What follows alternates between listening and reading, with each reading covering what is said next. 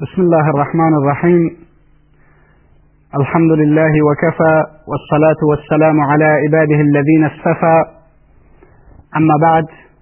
بینندگان بسیار عزیز و گرامی السلام علیکم و رحمت الله و برکاته همچنان در خدمت دوستان و سروران گرامی هستم در درسی دیگر از درسهای سیرت نبی مکرم اسلام ما در جلسات گذشته همچنان در مورد حوادث سال دوم هجری از حیات گوهربار نبی مکرم اسلام در خدمت شما بودیم و به مسائل غزوه بدر و همچنین بنی قینقا و اینکه خیانت های پدرپی یهود و کشته شدن کعب ابن اشرف یهودی که به اسلام و مسلمین خیانت کرد و اشعاری سرود و اسم زنان پاکدامن مسلمان رو در اون اشعار برد اشاره کردیم و گفتیم که چگونه پیامبر به صحابه محمد ابن مسلمه رضی الله تعالی عنه دستور دادند که از شر این انسان جنایتکار راحت بشند. مسائلی که در این سال اتفاق افتادن یکی از مسائل ازدواج نبی اکرم صلی الله علیه و آله و سلم با حفصه دختر عمر ابن خطاب رضی الله تعالی عنه است شخصی که خلیفه دوم مسلمین بود و خداوند عزوجل به وسیله ایشون فتوحات زیادی رو ایجاد نمود. بگذاریم که این جریان رو در آنگونه که در حدیث صحیح بخاری از زبان عمر ابن خطاب رضی الله تعالی عنه روایت شده است نقل کنیم. عمر ابن خطاب رضی الله تعالی عنه می‌گوید که شوهر دخترم حفصه فردی به نام خونس ابن حذافه سهمی رضی الله تعالی عنه از صحابه رسول اکرم در مدینه منوره فوت نمود. هنگامی که خونس ابن حذافه سهمی شوهر حفصه فوت نمود و دوران عدت این زن بزرگوار سپری گردید میگه من نزد عثمان ابن عفان رضی الله تعالی عنه رفتم و به ایشون پیشنهاد کردم. گفتم آیا دوست داری که حفصه را به ازدواج شما در بیاورم. عثمان رضی الله تعالی عنه گفت من در این زمینه فکر خواهم کرد و به شما جواب خواهم داد. عمر میگه من منتظر موندم و بعد از یک دو سه روزی عثمان رضی الله تعالی عنه گفت که من همکنون تصمیم بر این ندارم که ازدواج بکنم میگه این گونه من مقداری ناراحت شدم که من دخترم را به این دوست و رفیق و یارم در واقع پیشنهاد دادم و ایشون این پیشنهاد رو نپذیرفت. بعد از اون عمر ابن خطاب رضی الله تعالی عنه میگه من خدمت ابوبکر صدیق رفتم و به ایشون پیشنهاد کردم و گفتم که شما می‌دونید که شوهر دخترم فوت کرده و همکنون من دوست دارم که شما با ایشون ازدواج کنید. ابوبکر صدیق رضی الله تعالی عنه گفت که من نگاه می‌کنم و بعد از اون هیچ پاسخی به من نداد. عمر رضی الله عنه میگه که من از ابوبکر بیشتر از عثمان ناراحت شدم. به دلیل اینکه عثمان حداقل پاسخم را داد و گفت که من فعلا تصمیم به ازدواج ندارم و این گونه این پیشنهاد مرا نپذیرفت. اما ابوبکر صدیق رضی الله تعالی عنه سکوت کرد و این سکوتش بیشتر مرا رنج داد که جواب مثبتی به من نداد. تا اینکه نبی اکرم صلی الله علیه و آله و سلم از حفصه رضی الله عنها دختر عمر ابن خطاب خواستگاری نمود و این گونه عمر ابن خطاب دخترش را به ازدواج نبی اکرم صلی الله علیه و آله و سلم در آورد بعد از اون میگه که عمر رضی الله عنه میگه ابوبکر نزد من اومد و گفت که من اطلاع داشتم که پیامبر اکرم تصمیم گرفته است که با حفصه ازدواج کند. به این خاطر من جواب شما رو ندادم و اگر من این اطلاع رو نمیافتم که نبی مکرم اسلام می‌خواهد با حفصه ازدواج بکند من پیش قدم می‌شدم. ولی چون شنیده بودم که پیامبر نام ایشون رو گرفته و ایشون رو ذکر کرده می‌دونستم که پیامبر اکرم صلی الله علیه و سلم با ایشون ازدواج می‌کند. حالا ما در اینجا چند تا به چند تا مطلب اشاره بکنیم. در این جریان هنگامی که به ازدواج های نبی اکرم صلی الله علیه و آله و سلم می‌رسیم نکاتی که غالبا از سوی خاورشناسان و مستشرقین و افراد بیدین مورد تعرض و مورد سوال قرار می‌گیرند که چرا نبی مکرم اسلام با زنان زیادی ازدواج نمود؟ ما در جاهای مختلف بویژه در بحث ازدواج پیامبر اکرم با دختر ابوبکر صدیق عایشه رضی الله عنها سخنانی رو گفتیم و ذکر کردیم که هر ازدواجی از ازدواجهای نبی اکرم صلی الله علیه و سلم فلسفه خاص خودش رو و حکمت خاص اجتماعی سیاسی فرهنگی دینی و علمی خودش رو داشته است. مثلا به عنوان نمونه ما ذکر کردیم که ازدواج پیامبر با شخصیتی همچون عایشه صدیقه رضی الله تعالی عنها این پیامد بزرگ رو برای ما داشت که بیشترین عایشه زنی تیزهوش و دارای حافظه بسیار قوی بود و این ازدواج در واقع وقتی که شکل گرفت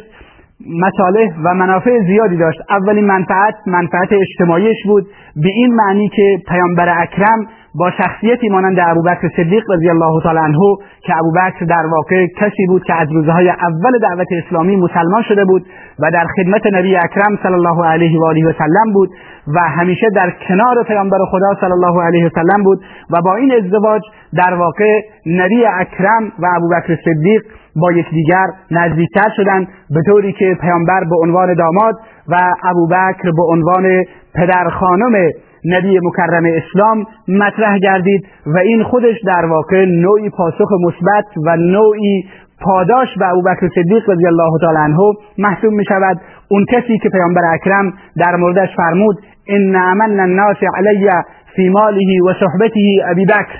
اون کسی که بیشتر از همه بر من با مال خودش و همراهی خودش بر من منت گذاشته و به من احسان نموده ابوبکر صدیق رضی الله تعالی عنه است. یا در اون روایت دیگر فرمود که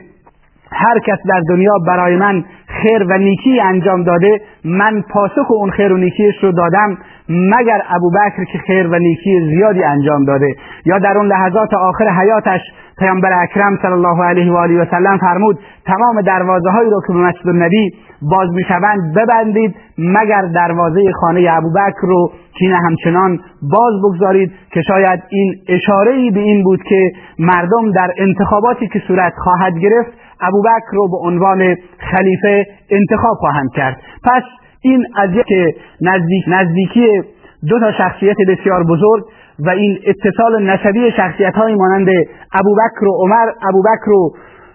رسول خدا صلی الله علیه و آله و سلم برای اسلام منافع زیادی داشت. ثانیا ازدواج با عایشه باعث شد که این بانوی بزرگوار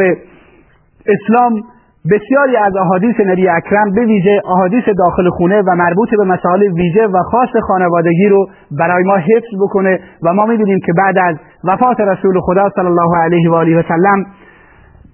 صحابه بزرگ علما و اندیشمندان صحابه دانشمندان صحابه برای پرسیدن مسائل شرعی و فقهی با عایشه رضی الله عنها مراجعه می‌کنند و عایشه به عنوان یک مفتی بزرگ و به عنوان کسی که بیشترین احادیث نبی اکرم صلی الله علیه و سلم رو در زمینه مسائل خانوادگی حفظ دارد برای مردم بازگو می نماید و همکنون ما می بینیم که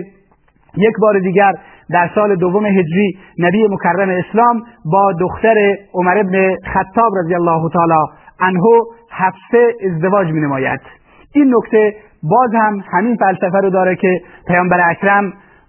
به نوعی با شخصیتی مانند عمر ابن خطاب که بعد از ابوبکر شخص دوم اسلام شمرده می شود و در واقع وزی یکی از وزرا و یکی از شخصیت های برجسته در کنار رسول اکرم صلی الله علیه و آله و سلم محسوب می شود در کنار اون ارتباط فکری و ارتباط عقیدتی که عمر بن خطاب با اسلام و رسول خدا صلی الله علیه و آله و سلم دارد پیامبر می‌خواهد این ارتباط رو با یک ارتباط نسبی سببی و با ازدواج با حفصه رضی الله تعالی عنها این ازدواج رو بیشتر تثبیت بکنه و پایه هایش رو بیشتر محکم بکنه و این گونه این روابطشون مستحکمتر بشوند. این خودش دلیل بر این هست که پیامبر اکرم علاقه وافری با ارتباط با عمر بن خطاب علاقه وافری با ارتباط با ابوبکر صدیق رضی الله تعالی عنه دارد. وگرنه ممکن نیست که کسی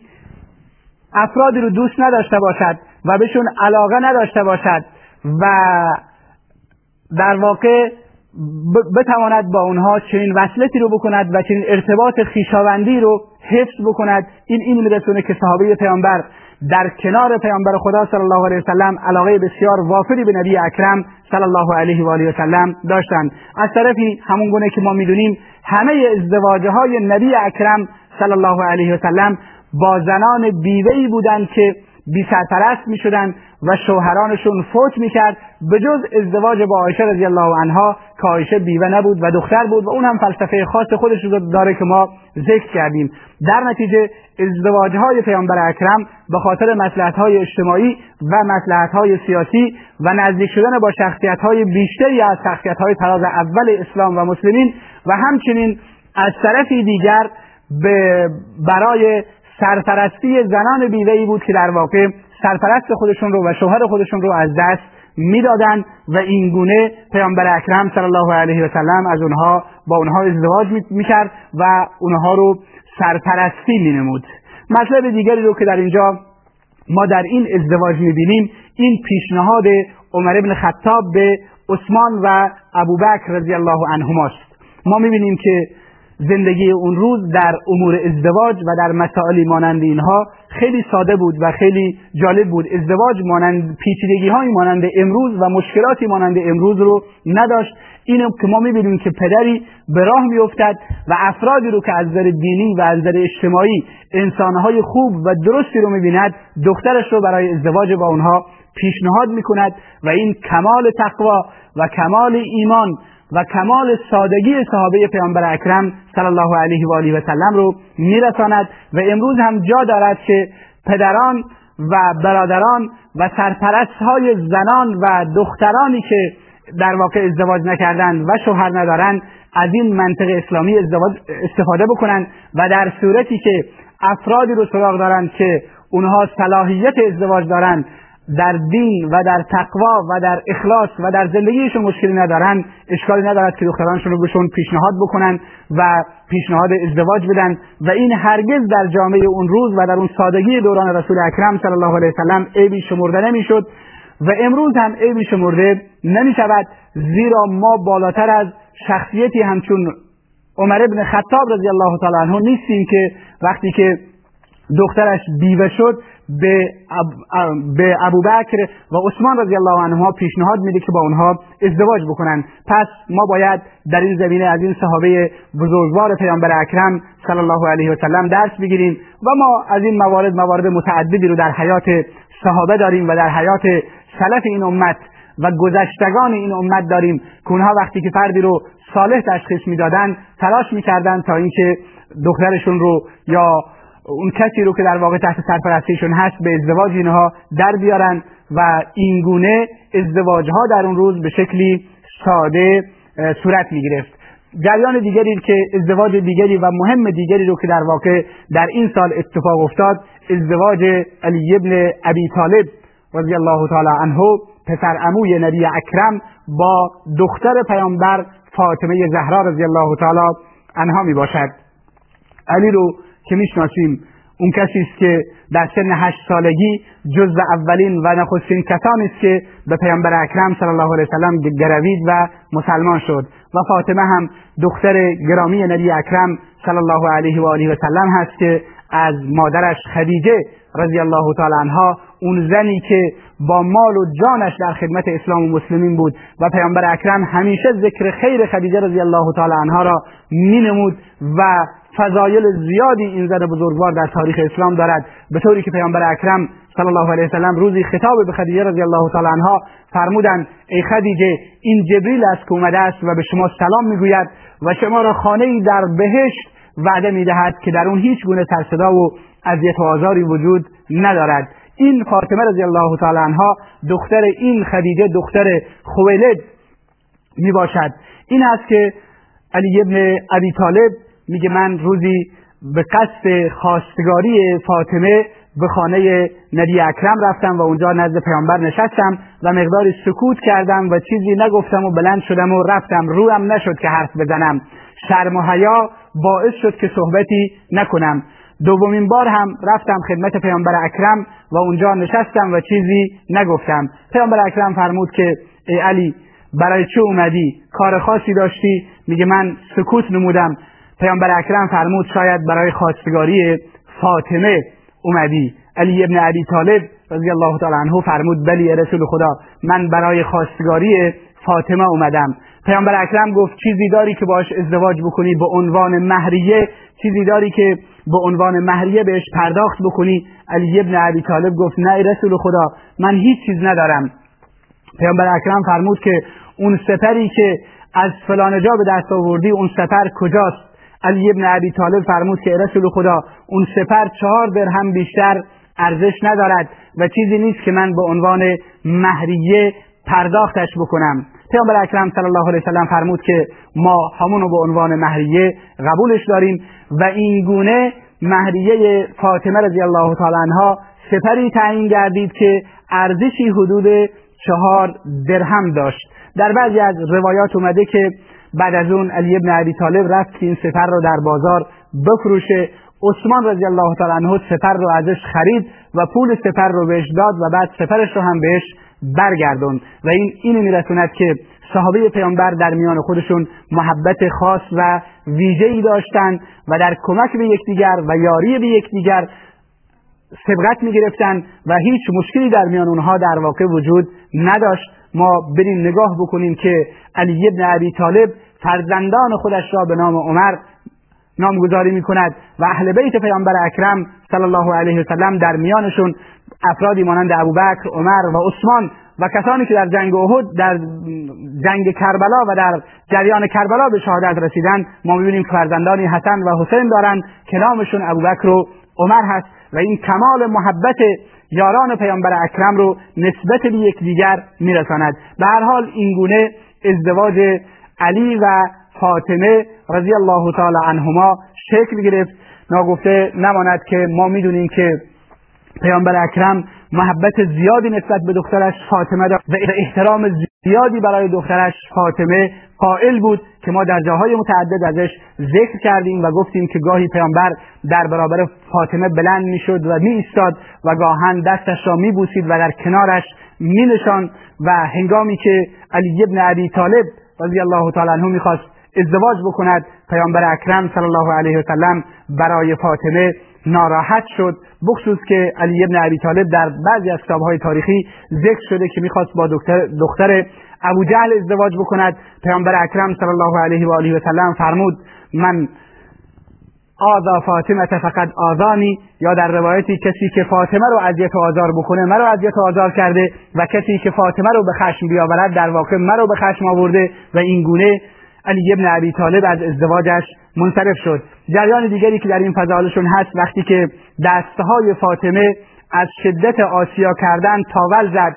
و خدمت نبی اکرم بردگانی از بحرین و از جاهای مختلف آورده بودند و فاطمه به اونجا رفت که از پدرش یک خدمتگزار بخواهد پیامبر نپذیرفت. فرمود چگونه بگذارم که اهل صفه از گرسنگی به خود بپیچند و شما برده و مزدور داشته باشید؟ اینها رو میفروشم و شکم اونها رو سیر می‌کنم. به هر حال و بعدش به فاطمه گفت که شما چیزی به شما میآموزم که از خدمتگزار بهتر هست. سی و بار قبل از خوابیدن سبحان الله بگویید و سی و بار الحمدلله بگویید و سی و چهار بار الله اکبر بگویید که این تسبیحات در تاریخ به عنوان تسبیحات فاطمیه معروف هستند. قابل ذکر است که پیامبر یک چادر و یک مشک و یک متکای چرمینی که داخلش گیاه اسخر نوعی گیاه در مکه وجود داشت پر بود. اینها رو به عنوان جهیزیه به دخترش فاطمه رضی الله تعالی عنها داد و این ازدواج با کمال سادگی شکل گرفت. جا دارد که ما از این مطالب درس بگیریم ببینیم ازدواج